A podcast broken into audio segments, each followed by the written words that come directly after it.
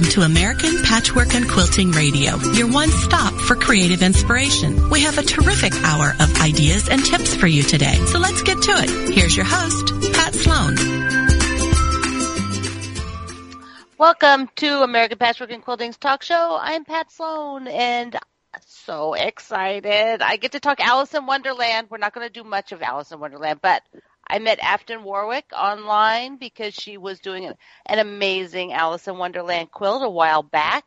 And so I thought, oh, what else does she do? You know, because this is really creative. And I discovered this whole world of Afton out there at quilting mod dot com. So, Afton, thank you for being able to jump in here and chat today. Thank you so much. I have to thank you because it gave me an excuse to have my husband take the kids out of the house, and I had a little bit of trouble convincing my two-year-old that maple syrup is not a beverage, so he should be all kinds of hyped up at the moment. Your husband will be enjoying this time alone with them in the maple syrup. That's he, he certainly will. Oh, goodness.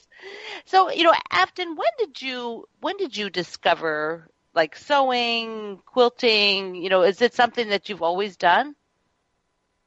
Um, I was first introduced to quilting by my late grandmother. We did a joint project together, um, making a patchwork quilt with my letter jacket letters from high oh. school. It, it wasn't anything extremely elaborate. It wasn't going to win the best of show. It was simply squares. Not all the blocks were just squares. No, mm-hmm. no elaborate patchwork. And then alternating ones had the letters sewn to them. And then we tied it with yarn because I didn't even know what free motion quilting was at that time, or even a rotary cutter for that matter. um, so then I carried on that tradition, actually, and made my youngest brother a letter jacket quilt. Um, never mind that I didn't actually get it finished until he graduated college with a master's, got a job, and bought a house to hang it in. Yeah. But well, I did just eventually. Well, you needed to wait for the perfect spot, right? You couldn't just let him have that, like, right away. You know? Absolutely. Yeah. We big sisters know about those little brothers. You know, they got to be responsible to get that quilt. uh, well, well, it actually made my other brother a quilt as well, and, and he said he wanted a king-size one for his bed, and so so I tried to talk him into an artistic wall hanging, but no, he insisted, and so I did eventually finished that one up, and he decided that the dogs might be too rough on it, and he hung it on the wall. Oh, goodness. Oh, no. Oh, no. That's a brother, so you can never tell. You can never tell. No, that's for, that's for sure. So, you know, I want to ask you a little bit about, um, you you know, like like how you feel about your quilts, because, you know, when I read your things, you always have, like, quite a bit of meaning and and sort of purpose for what you're doing. Um, you know, how do you approach each quilt?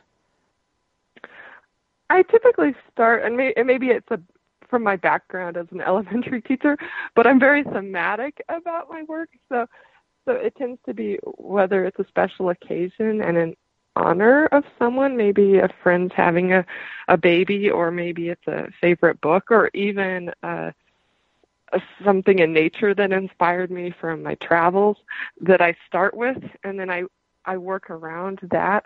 So, so I think of things that tie into that theme. So I had done a New Mexico centennial quilt, and so I thought of um, the nuclear history of the area, um, the conquistadors.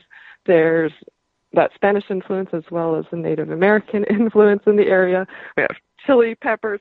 So I tied all of these things in. There's Alamogordo in New Mexico, and they, they're famous for their supposed alien oh, yes. encounters. And so there, there's a little alien in, in that particular quilt. So so I pick those topics, and then, then I look at pictures, and I study the history, and and sometimes also quilting styles, because that, that's a Baltimore album style. So I tie, I tie all that research in together, and I pick what subject I want the blocks to have, and then I, I kind of inventory the type of construction techniques I'm familiar with and decide mm-hmm. what would be most appropriate for that particular block. It might be raw edge applique, it might be paper piecing. It just it depends. So I think about what's going to look the best and what's going to be the most efficient construction method, which is why I'm really big on taking classes and continually learning, because yeah. then I have a bigger toolbox to pull from to know how how to better construct those blocks and get what I'm imagining into fabric. Yeah, you know, looking at the, the type of work you do, you can just see that, you know, the, you sort of take everything and explore it, uh, you know. Can can we just talk about the Wonderland quilt just a little bit? Because Absolutely. I know, and I know you did this one a little while ago now, but it just intrigues me so much. How did it, um, how did that get kick-started for you? You know, why did you decide to do the quilt with the Alice in Wonderland themed items? For for one thing, it's always been a favorite book of mine. I love how whimsical and imaginative yes! it is. And, and then recently there's been a great number of fabric lines. And mm. so oftentimes I'm inspired by the fabric. When I purchase fabric, I don't always have a specific project in mind. Sometimes the project is fabric driven. Yeah. So, so I, I, I use it almost as a painter would use their paints, and so, so so I think about it as colors and themes. Um, so so I pulled from those ideas, and I I thought about what pictures in the book I'd like to incorporate, such as a rabbit, definitely the Cheshire cat, piece of cake, the the bottle that she drinks that, right. that makes her change in size.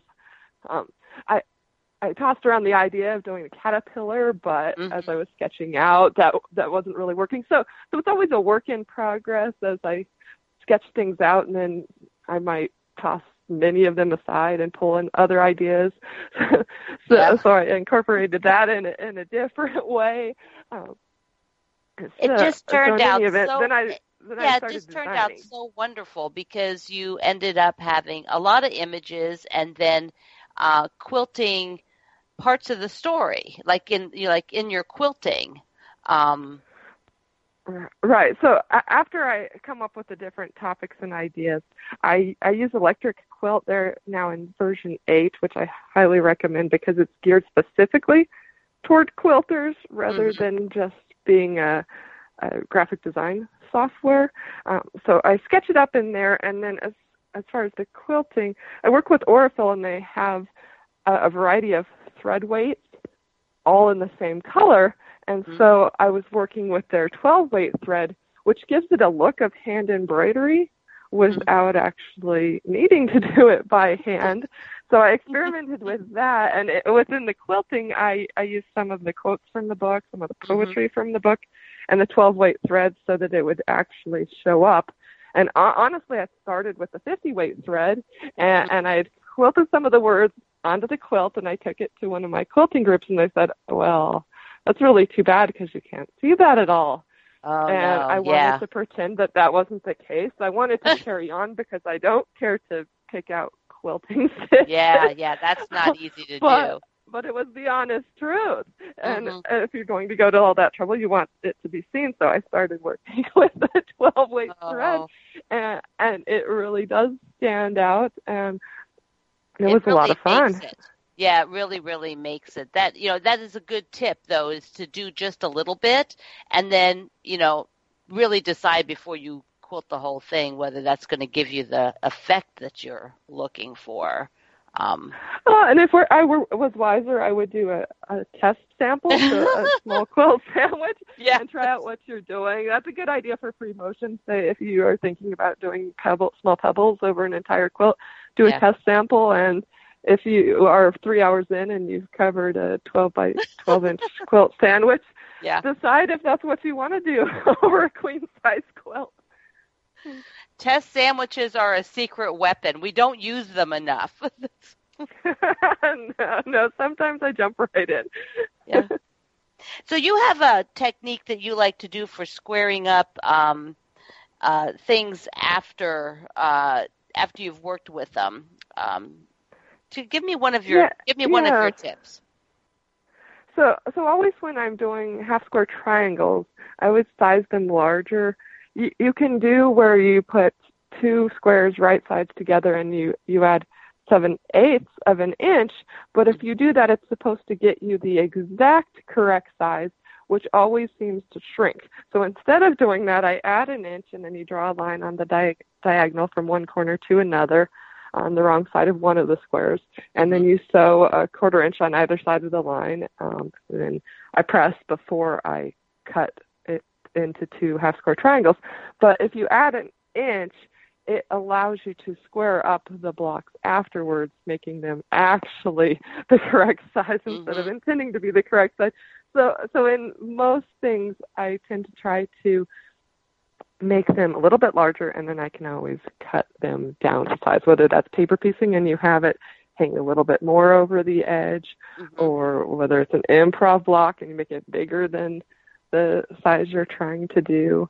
Uh, that always helps. And, and in general, I tend to try to buy a little extra fabric because it's much easier to try to find something to do with that extra eighth of a yard than to search around everywhere for an out-of-print fabric. Oh, my gosh, isn't that the truth? A wrong cut.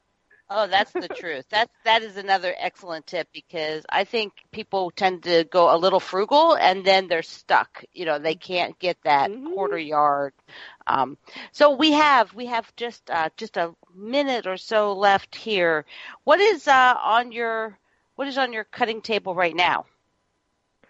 Oh, I, I work many projects at once. So, so right, right now I'm actually, um, I'm doing a quilt along on my blog, Quilting Mod, for the Wonderland Quilt. So I'm doing a second version in um, Wyndham Fabrics.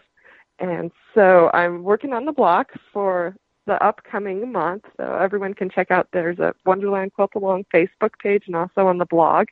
Um, if they'd like to join us, there's free patterns for the quilt. Um, we're two months in, but the patterns are still up and available. Um, so I'm working on that. I'm also doing some free motion quilting on uh, a quilt to awesome. illustrate alternate grid work. So Thank the, you, Afton. Thank you so Absolutely. much for being here.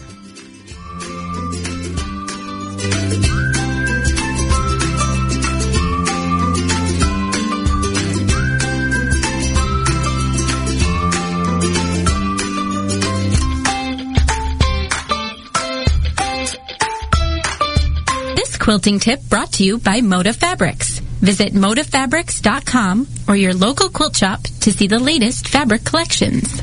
To store a matching spool and bobbin together, thread both onto a long pipe cleaner and twist the pipe cleaner ends together. Here's a special offer just for radio listeners. Get two full years of American patchwork and quilting delivered right to your door for less than half the cost on the newsstand. You won't miss an issue that's packed with never-before-seen projects from top designers, complete materials lists for all projects, and easy-to-use pull-out patterns and quilting diagrams. Subscribe today online, and you'll also get a free downloadable pattern. Check it out. Go to all people quilt dot com.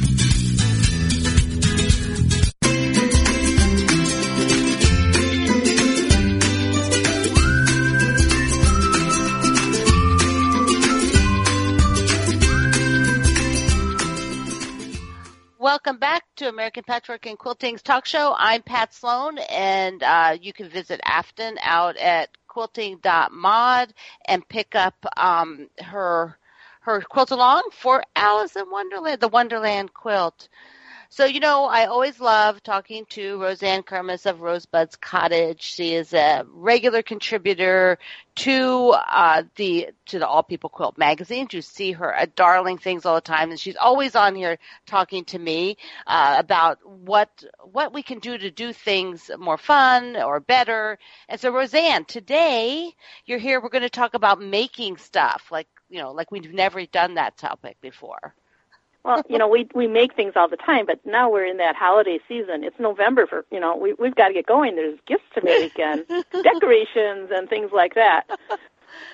You know, I thought we could kind of focus, um, maybe we could focus first a little bit on decorations, you know, like because for Christmas, you know, I, I have Christmas things, but I have Christmas quilts. But then there's always new things that come out that I want to make. Um, have you ever done really anything crazy around Christmas time to make something?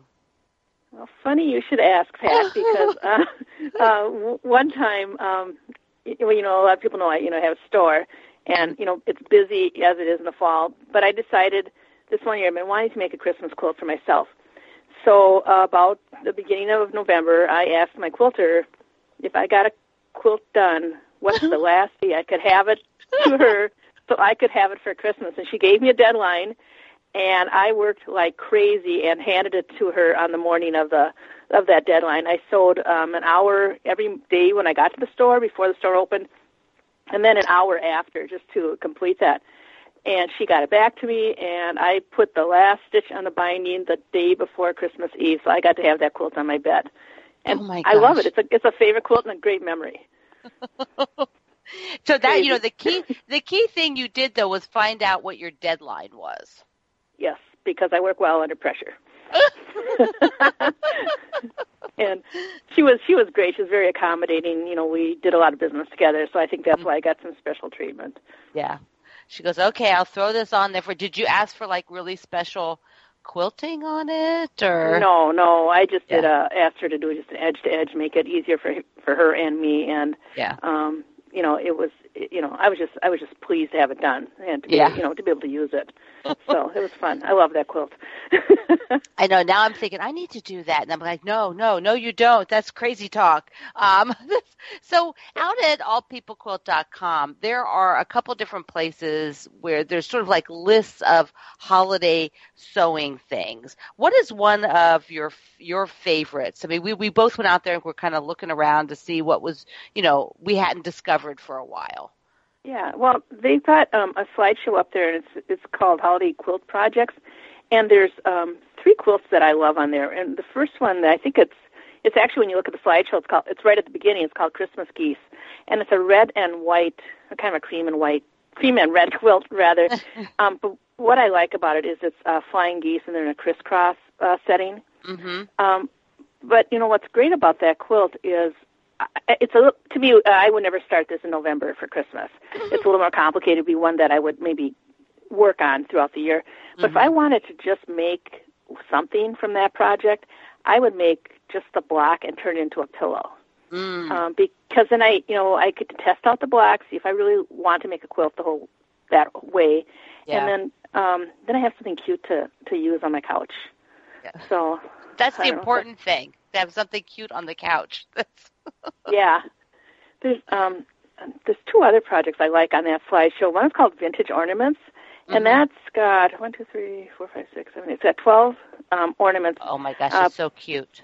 It is, and they're all they're all they're similar shapes, repeated, but they've made them differently. Um, great for a little wall hanging over a table, and that's how they have it featured.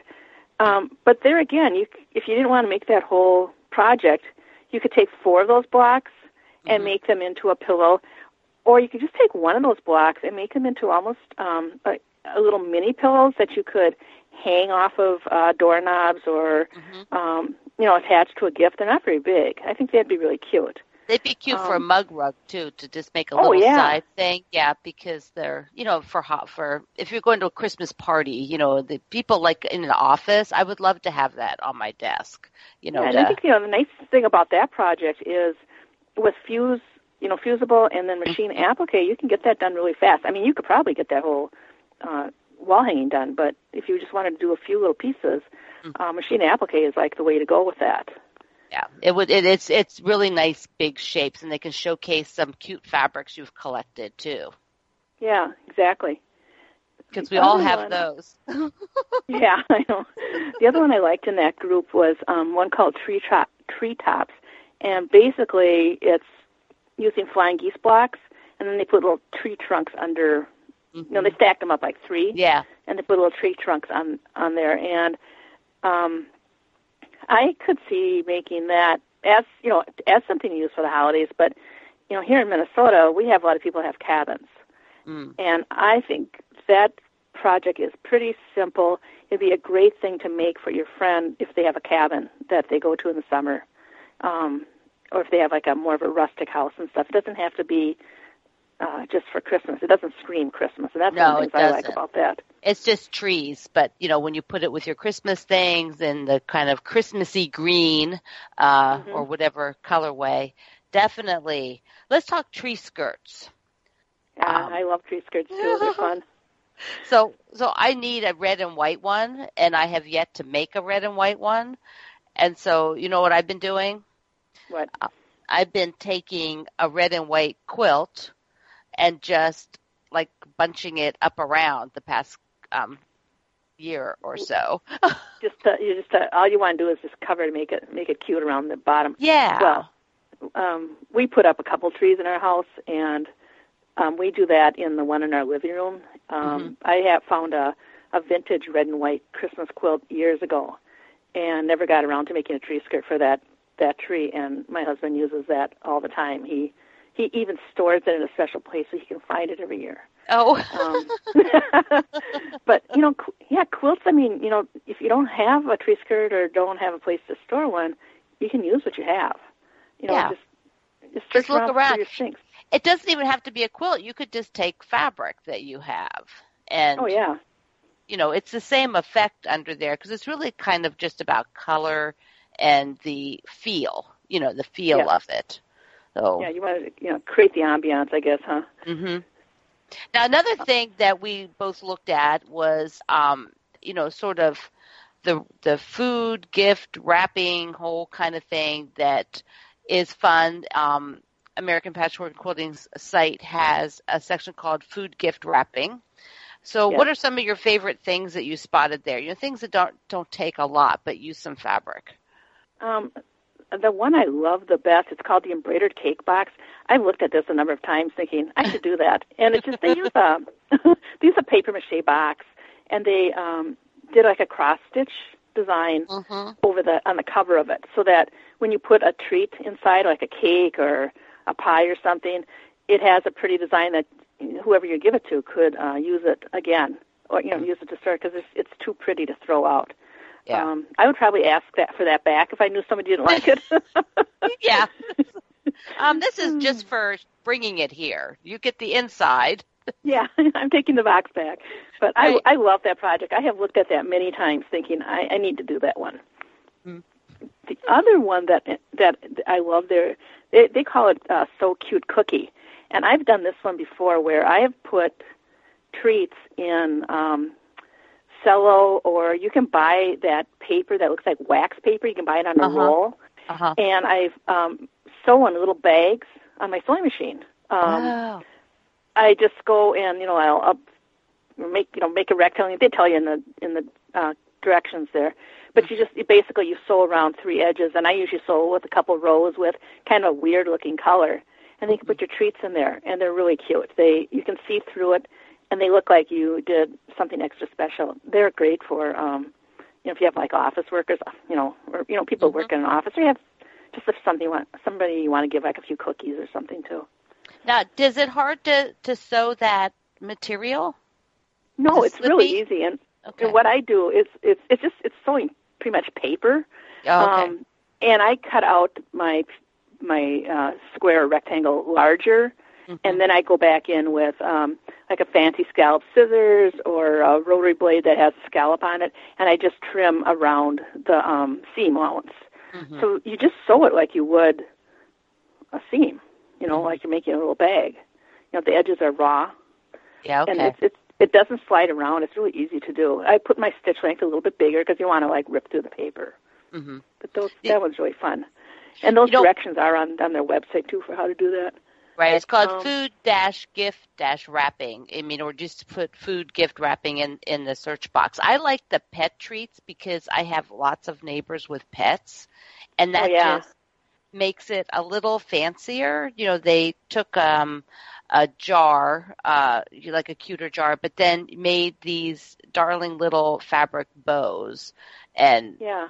what they have, and like they have, felt. I think um, – that one, too, I think, has a uh, printable, so you can print mm. off the labels mm-hmm. and stick them on your jars, too. But, you know, it's like you want to have a little prize for somebody, but it doesn't cost. It doesn't have to cost a lot. We all have fabric. Right. So.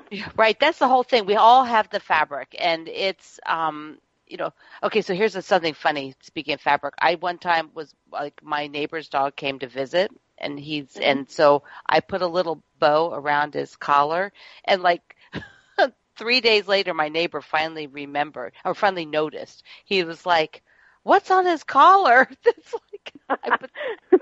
You're decorating the dog, and they didn't even notice it. Right, right. Well, it's a man neighbor, so maybe that has, you know, shouldn't say that. But he's like, you know, he doesn't, you know, he he's like, "What is that thing on your collar? Oh, you were visiting next door." That's that's so cute. Isn't that fun to do that kind of stuff? Just to, you know, I don't know. It, make, it makes people smile, I think. Mm-hmm. Yeah, that's like, John, you didn't notice sooner. That's like, decorated your dog. Okay, we have one more minute. And when we come back, we're going to talk ornaments um, and then a few other things. But what's one more thing uh, that you liked for using up sort of bits and scraps real quick? Well, I, I thought the one that they have, it's called a pretty potted plant. And for that, it's just, you know, you can buy a um, like a, a small plant, a poinsettia or something, and just go into your fabric stash and find some beautiful fabric to wrap around it. And then they did a little band that just held it in place. I mean, you can hold that in place with uh, some stitches or even just a cute safety pin. But it it makes, you know, it makes a potted plant look a little more festive. And, like, you put a lot of thought and stuff into it, which I think is kind of nice. Okay, we'll be right back. To see the latest fabric collections. Set yourself up to stitch a little every day. When you finish stitching, before putting everything away, rethread your needle and take the first stitch. Then the next time you pull out your project, you'll be ready to sit down and start stitching.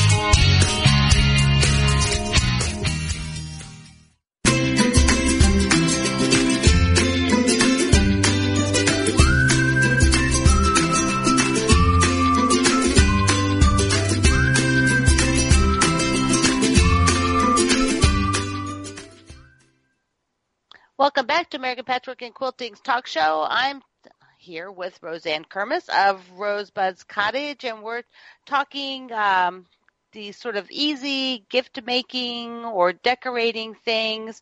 So, uh, Roseanne, we could talk ornaments. Like, there are so many types of ornaments that are really quick, not only just to decorate with, but to give as gifts. And you yourself have the most darling set um, of embroidered and wool. How many are in your sort of collection you did for um, All People Quilt?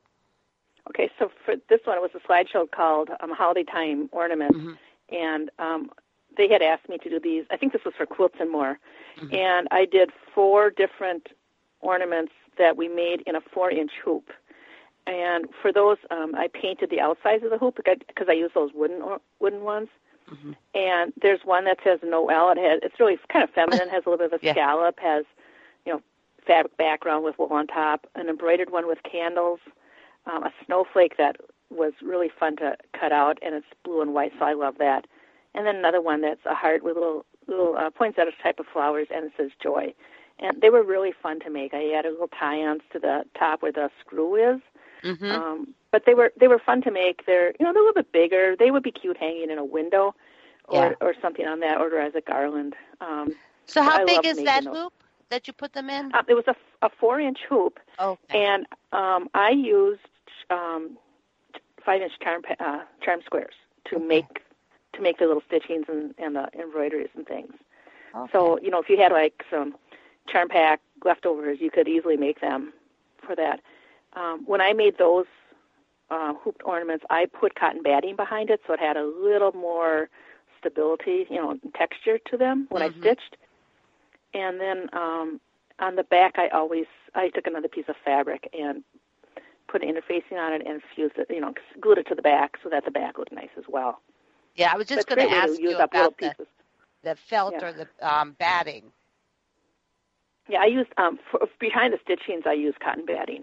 Um, I had leftovers from a quilt, you know, like you do, and just used some scraps for that. So, but I know, there's um, there's just a ton of uh, just really cute ornaments on um, All People Quilt. Um, there was one uh, slideshow they had called Holiday Applique Quilts, oh. and they have one of those projects in there. Are it says Fit to be Tied, and they're little little things that you can uh, attach to gifts, but they also could double as an ornament. Yeah. You know, what I like, too, is that anything that's an ornament, you can use them to decorate in sort of unexpected places. Like just if you've got a credenza in your dining room, you could hang them on the handles or the knobs of the drawers.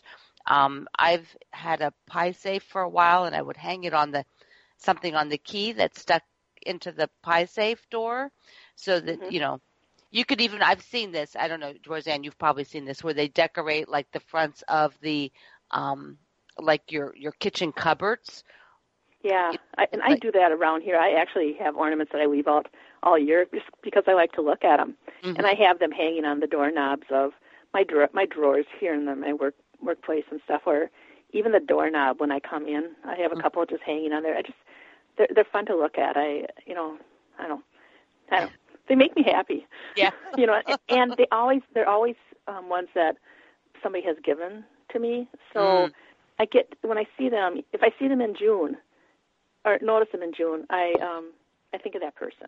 Yeah, yeah. Kind of, you know, gives all year long. And you can um, also do stockings that are more a little bit more generic and use them to decorate with. I had like a I did an exchange once where we did a. My theme for the stocking was gardening, so I had a gardening stocking. Oh, cute. And, And then I would just hang that in the spring. But it's the shape, you know, there's so much you can stick on there, and then you could, you know, put something in the top of it if it's, you know, a different season. And those could go, if you did a wintry one, could go into the next season.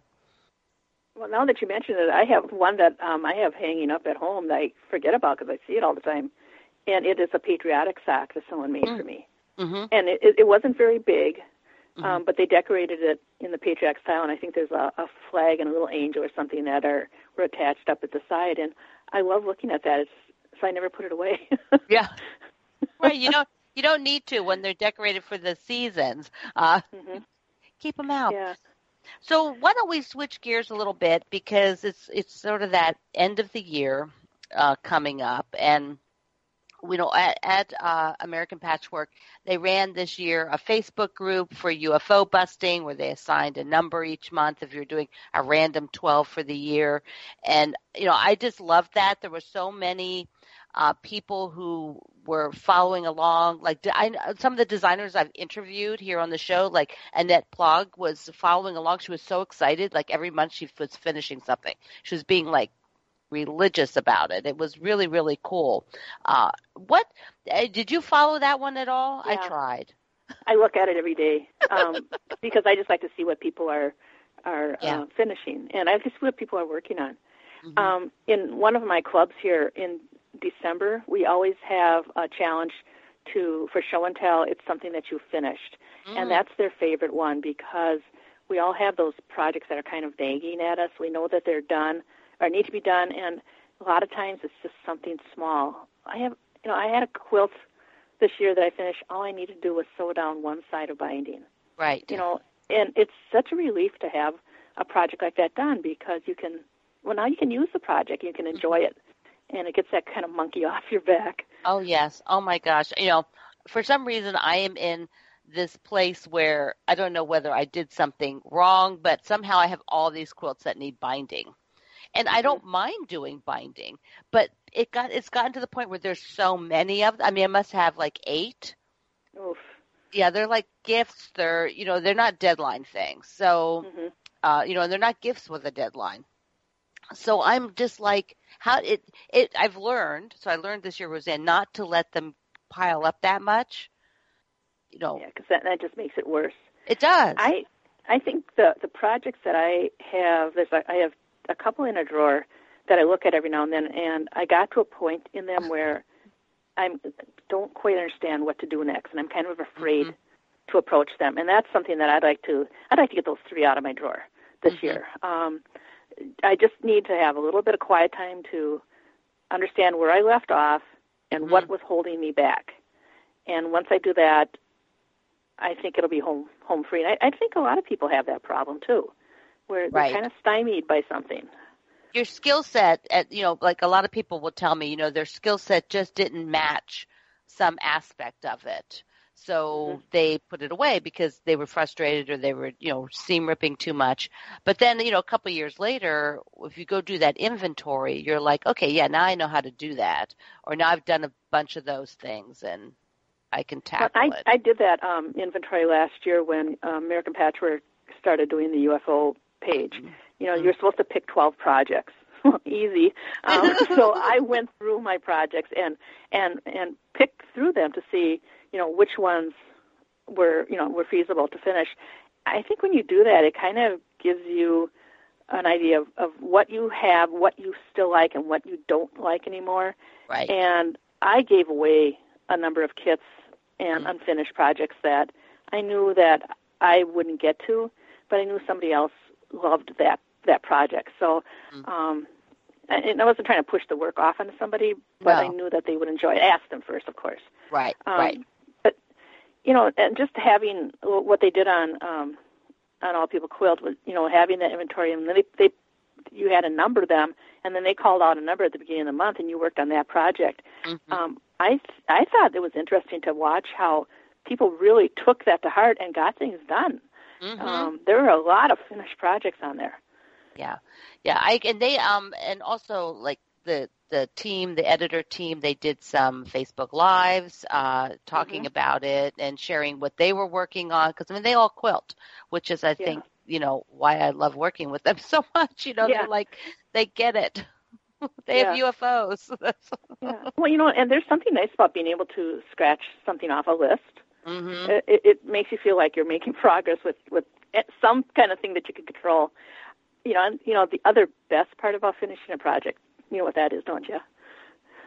Uh, it gives you room to buy. You have the space now to buy more stuff. Right. You can go buy another kit. You can go buy fabric because yeah. you've got an empty drawer or an empty basket oh or whatever. I know. I have I have one that I had envisioned. Okay, so this is sometimes you look at it and think, okay, it's a it's one that I did from my triangle book, and I was like, okay, it's going to be bed size. I like this fabric, and this is just fun. I'm going to make that bed size. Well, now I'm like thinking, how many more blocks until I can get it usable? Mm. Because I kind of lost the steam to do it bed size, and I still like the fabrics, but I just want to have it finished. So, so what what you're looking at doing then is just kind of almost stopping mm-hmm. and not, not making it any bigger, just stopping and finishing what you have completed. Right, something that's usable. Um, you know, I've decided that I didn't want – basically what it was is I decided I didn't want to put my time into making it bigger. There were some other things I'd rather spend my time on, even though I still love it. So I can love it a little smaller. It doesn't have to be loved for bed size. Uh, yeah, you can have it on the couch or something. Yeah. Yeah, there's actually two like that. There might be three. Oh, gee. Oh, I know. Because now that you're saying that, I'm thinking mentally, I'm looking around here. It's like, oh, yeah, there's that one quilt, you know. Yeah. But actually, that's a good idea because I have a quilt like that where I was making for somebody else, and it was just, it, it was a, a challenge, and it was, I needed to make more blocks. They might just love it mm-hmm. if I just complete what I have done and not make it for their bed. Right. I, I love that you have given me permission to do that. There you go. It's like the permission slip is granted. Uh, this, uh, so what um are you sort of messing around with right now yourself? I mean, uh, personally or professionally? Yeah, well, either. You know, whatever you can tell me. Well, professionally, I'm working on um, a project that will be uh, the de- December page of the twenty nineteen um, American Patchwork and Quilting Calendar. Yay! And it's timely for me because for once I am working on a project that's actually in the season. Oh. So, um, so I have some beautiful uh, linen that I picked up um, at Quilt Market not too long ago. And I've got all my colors laid out there. I just finished a project for my wool, wool workers group on Facebook. I loaded that project up this morning, and now this is my next one. I cleared cleared that off my counter, and now I have all the pieces for this project uh, laid out, and I'm, I'm really anxious to start working on that. Do you, do you also have a personal project, or are you sort of doing just the work stuff right now, the business stuff? Um, kind of just work, because work yeah. and personal are kind of intertwined yeah. for me. You know, I know. They're, you know, they're, they're, they're, they're, all, they're almost the same. They're all um, kind of the same because you like what you're making. That's what I always tell people. It's like, well, I like what I'm making. You know, I'm not yeah. making something yeah, I don't I, like. Yeah, but I enjoy I, I enjoy doing it. So um, whenever I make these projects for the magazine, um, I uh, they are things that I want to have for myself. So I always put a lot of a lot of heart and soul into them too. Right. To make them special, and I'm always anxious to get them back so I can enjoy them again, you know. Mm-hmm. So what about you? Are you making anything special, gifts or anything?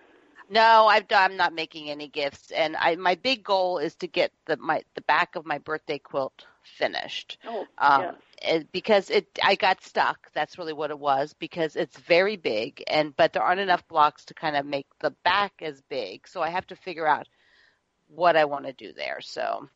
I, I'm just going to do it and be done because it's been mm-hmm. stuck a long time in the drawer. So, well, yeah, Roseanne, this has been so much fun. To uh, I'm so happy you have me on again. This, I love talking to you here. Yeah, we and and I think people now can go out and find some easy things to get done between now and the holidays. Mm-hmm. Of course. Sounds great. Okay, well, we'll be right back after the break. Bricks. Visit moda fabrics dot com or your local quilt shop to see the latest fabric collections. To maintain consistency when piecing, keep your eye on the spot where the needle enters the fabric, not the needle going up and down.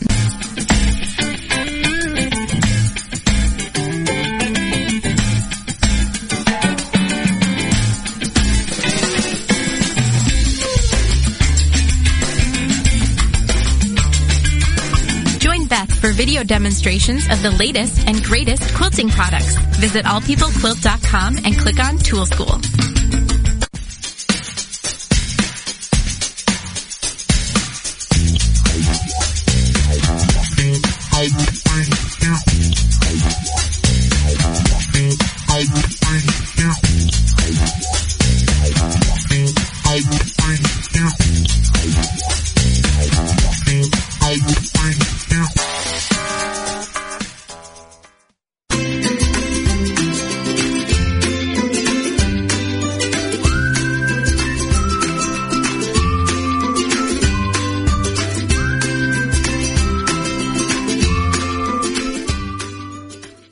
Welcome back to American Patchwork and Quilting's talk show. I'm Pat Sloan, and our show is brought to you by the Moda Fabric Company. And I want to tell you to go out and visit, if you haven't done this lately, go out and visit the Moda Bake Shop because there are always a lot of fun things. They do giveaways. They have uh, sew-alongs. So there was a, a, a school of sewing uh, that is sort of wrapping up, and you can find those patterns. That was a lot of fun. I saw so many people making that. Really cute. Cute, cute quilt.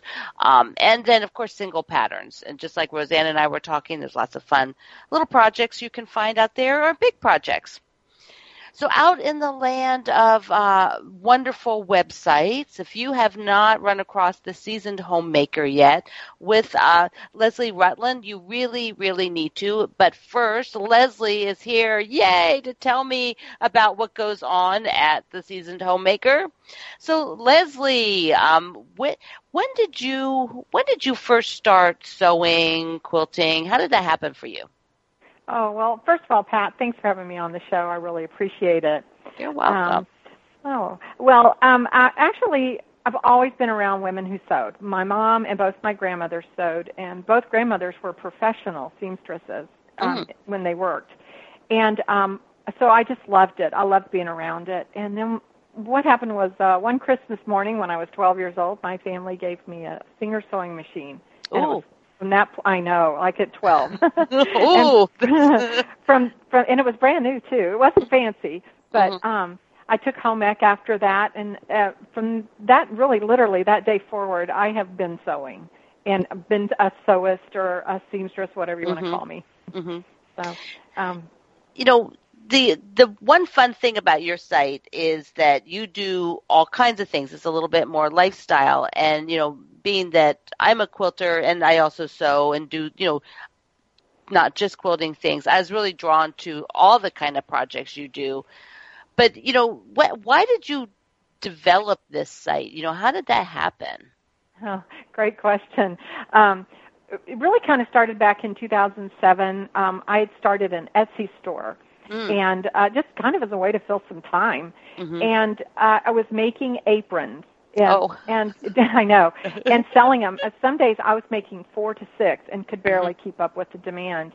And then um, people started asking me about my patterns or, mm-hmm. or just about my quilts. And so I started the blog just to answer questions mainly. Oh. Oh, and, okay. and promote it, too. Yeah. Promote mm-hmm. them, too. And I it just... kept moving down that road um, one step at a time and really, really um, branched off into sewing and gardening and recipes, and eventually people just really had more sewing or quilting-related questions, and that's when I um, went down that road and have stuck to it completely. So do you go do you go um, and and ever, like, put your work in exhibits or do things like that? I haven't done that yet. I have a quilt that I've been working on, not for very long, but um, I really like what I did. I feel like I've kind of turned a corner with it. Ah. And because of that, I um, am thinking about maybe submitting it to some magazines um, or possibly even enter, entering it into some local quilt shows um, yeah, when I get it completely finished. Yeah, you were telling me that one of the things that have, um, that sort of triggered you was when you went to the um, the Modern Quilt Guild show, Quilt Con, uh, and were able to sort of see that type of quilt making. Yes, that was that was truly the, it was the twenty fifteen Quilt Con in Austin, which is where I live. Mm-hmm. And um, I, I went to several classes, and I sat in on a bunch of different lectures. And by the time I left there, um, it was I was a quilter. I was seeing quilts everywhere. I was seeing designs everywhere I went. It was like you know, it was like literally a light went on in my head, and that was. That was just it for me. I was going to be a quilter from that point on. Yeah, that is uh, that's so funny, you know, because I think so many people, that show where you had that style all together, you mm-hmm. know, you could see one on this website, one on that website, you know, but then to have a whole show of modern yeah. quilts in that style really, yeah. really did it for a lot of people. Um, yeah, walking so, down those aisles and just seeing quilt after quilt after quilt, and they resonated with me. That mm-hmm. was, you know, the whole thing just, and then adding to that classes and lectures, the pieces mm-hmm. just fell into place. So when you're um, making things, you know, either you're doing it for a project for a pattern or a website, what is sort of your process to go through this design? Because you have a really cute um, little little purse thing that you made, like it's called the Tiny Tote, right? Or the Tiny Town. Yes, Tiny Town Tote. Oh, they're uh, all kind the words. Of a, I know. I, it's a, I love alliteration. What can I say? Um, you know, who knows what inspires a person? A lot of things inspire me in landscape and gardening, but um, and so probably the little house came out of it too. But um, more than anything else, um, you know, I have somebody in mind, and in this case, my granddaughter was on my mind here, mm-hmm. and I wanted her to have a toy that would keep her not in front of uh, screens, but using her imagination and um, having open-ended play. Mm-hmm. And that was really, um, I had a long time ago kind of designed this and then set it, set the pattern aside. But uh, last year I pulled it back out and really worked on it because I had a granddaughter that was the perfect mm-hmm. age for playing with it. And and it just, it's it's such a fun pattern to make, and it is so, you can just make it anything. It's not just a cottage. I mean, it can be a, a barn or a school. A friend made one into a hospital for her granddaughter who oh. had spent some time in a hospital. Oh, wow. And, yeah, so, I mean, I think it even has, like, in a sense, therapeutic, you know, possibilities for mm-hmm. um, places that maybe deal with children who are going through some sort of trauma. Mm-hmm. That gives them a way to explain what's happening to them. So it's um, a, for those who aren't, you know, it's a, let me just explain. It's like a, it's a little, it's like a little house, and then it opens mm-hmm. up, and so right. it's like a like a dollhouse, but it's all mm-hmm. in cloth, and and mm-hmm. you can. I was just thinking when you were saying variation, somebody could make it into a little garage if they've got yes. a kid that loves um, trucks or yeah, fire exactly. trucks. I mean, you could mm-hmm. have yeah. It, a zoo for children who like animals, and mm-hmm. because it's so portable and it closes up, you know, if they can just keep their little figurines or toys inside there, and um, and it's real soft. So um, I had flown with three of them to Florida one time when my granddaughter was there, and you know, it just squishes right down because I it's made with foam interfacing, so mm-hmm. it's not hard. It just, you know, it squishes and it bounces right back. So it it's just very versatile. So when um when somebody is making that, is there like one sort of tip to, you know, is there anything tricky about it? Um, well, you kind of have to sew it together inside out okay. to get the shape to hold. And I like to recommend that people um, at least hand-based with a kind of a heavier weight thread, like maybe a forty-weight thread, hand uh, hand sew with a basting stitch on the inside before you machine sew it. Because then you'll have a more precise stitching because you're trying to make the roof line uh, line up with the sidewalls. And in doing that, if you just lo- load it on the sewing machine, you know, it might get a little wonky. But if you just hand stitch it a little bit, it'll go together beautifully. And then you can pull the hand stitching out afterwards if you want to. Yeah, it'd be, it's it's purse construction, but not purse construction, you know. Exactly. So yeah, it's kind of indescribable. You have to see yeah. it, but it is it's a fun pattern, and it's so easy. That's the best part about it. It's so easy. If you can sew a straight stitch, you can make this pattern. Yeah, perfect. It is darling. It is just darling. Um, now, what what is one of your sort of being that you write a lot of tutorials, you do a lot of videos for your mm-hmm. site, what is one of your most uh, watched or found items? Oh, that would be the burrito pillowcase. Oh. Um, that was uh, something I wrote actually in twenty twelve, and um, I coined the phrase uh, burrito pillowcase method uh-huh. uh, just because we lived in South Texas for twenty-eight years before moving to Austin, and um the way you constructed it reminded me of the, I don't know, million burritos I made for my children over the course of their life. And so as I'm rolling it up, I'm thinking, this is like making a burrito. Yeah. And uh, so I used that phrase, and um, it took off. I mean, now if you go on YouTube and type in burrito pillowcase, um, there's somebody making it in that method and um, just tagging that name to it, which is funny because it was almost a flippant moment for me. It was just, ah, I'll just call it that, you know. So, but it's it's really, um, I don't know, it's incredible just to see a, a silly term you make up that eventually becomes almost a generic term for something. Yeah, so. that it, it and it's surprising what, you know, like you said, you just sort of thought it up on a whim, and it yes. just just spoke to people. Uh, do, mm-hmm. do you like writing? I mean, because you, you know, obviously you write a lot for your site. I mean, is that something that you did before? Uh, well, I do love writing, and um, and I kind of I, I homeschool my kids, and both of my kids are really good writers too. So sometimes I think maybe there's just a little bit of a natural tendency towards it. Um, but I really do enjoy it. I love sitting down in a quiet room and going through the thought process and, and then writing something that I think will really help, hopefully fuel somebody's creativity, like give them a small win. You know, I'm always thinking about the reader, and not what it's doing for me, but what what is this going to do for her? How is this going to make my reader have a better day? How is it going to make her become better at sewing or quilting or whatever, so that she can have, like I said, she can be the hero of her own little sewing story, so to speak. Mm-hmm. That's a nice way to think of it. You know, it's, it's a happy place. Your site's a happy place. It is. yes, yes. No sad people allowed. We right. have to be happy here. That's right. That's right. Well, so tell, we have about two minutes. Tell me what you're currently working on. Like, what is sort of the newest thing you're kind of having fun with? Oh, well, um, a few months ago, um, I bought a two-rail uh, long-arm frame, and I put a Juki twenty ten on it, and have started playing with long-arming and have kind of become slightly obsessed with it. Mm-hmm. I really, really love it. I feel like I'm kind of like a little natural at it. You know, I never mm-hmm. have been great at sit-down um, quilting, um, free-motion quilting, but the minute I put those little handles in my hand, it was like I could see what I wanted to put on a quilt.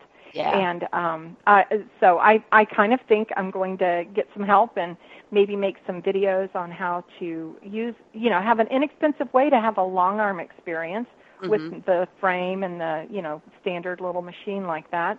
And um, possibly I'm still looking at um, some more mid-arm, long-arm machines to replace that one uh, soon. Mm-hmm. Not not that far in the future, but pretty soon, I hope. yeah, yeah. It is it is interesting. People kind of. I used to teach a lot of sit down, um, you know, machine quilting and mm-hmm. do demos, and people in a long armor's booth. So I did their sit down machine.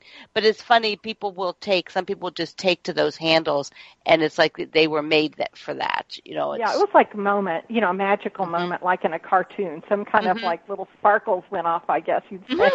But I really, really love it, and um, it's off, often as I can, I throw something on there just to just to quilt and practice with, because I'm, I, it's totally a happy place for me. So, yeah. And well, Leslie, I hope to make that for someone else too. There you go. There, yeah. So your videos are great. People can find all of this from your website, seasoned homemaker dot com. Um, this has been so much fun. Thank you for uh, sharing what you do. Well, thank you for having me on the show, Pat. It's really an honor. I really appreciate it. So uh, I'd like everybody to go out and visit all my guests, and then visit all people quilt dot com, where you can link over and check out Facebook, because there's always something fun going on. And at my Facebook qu- group, uh, Quilt Along with Pat Sloan, and uh, sew along with my challenges, uh, my weekly sew along. And next week we're going to have a whole new set of guests. And it's going to be a lot of fun. So we'll see you online in the in the land of uh, in the land of quilting. I'm Pat Sloan.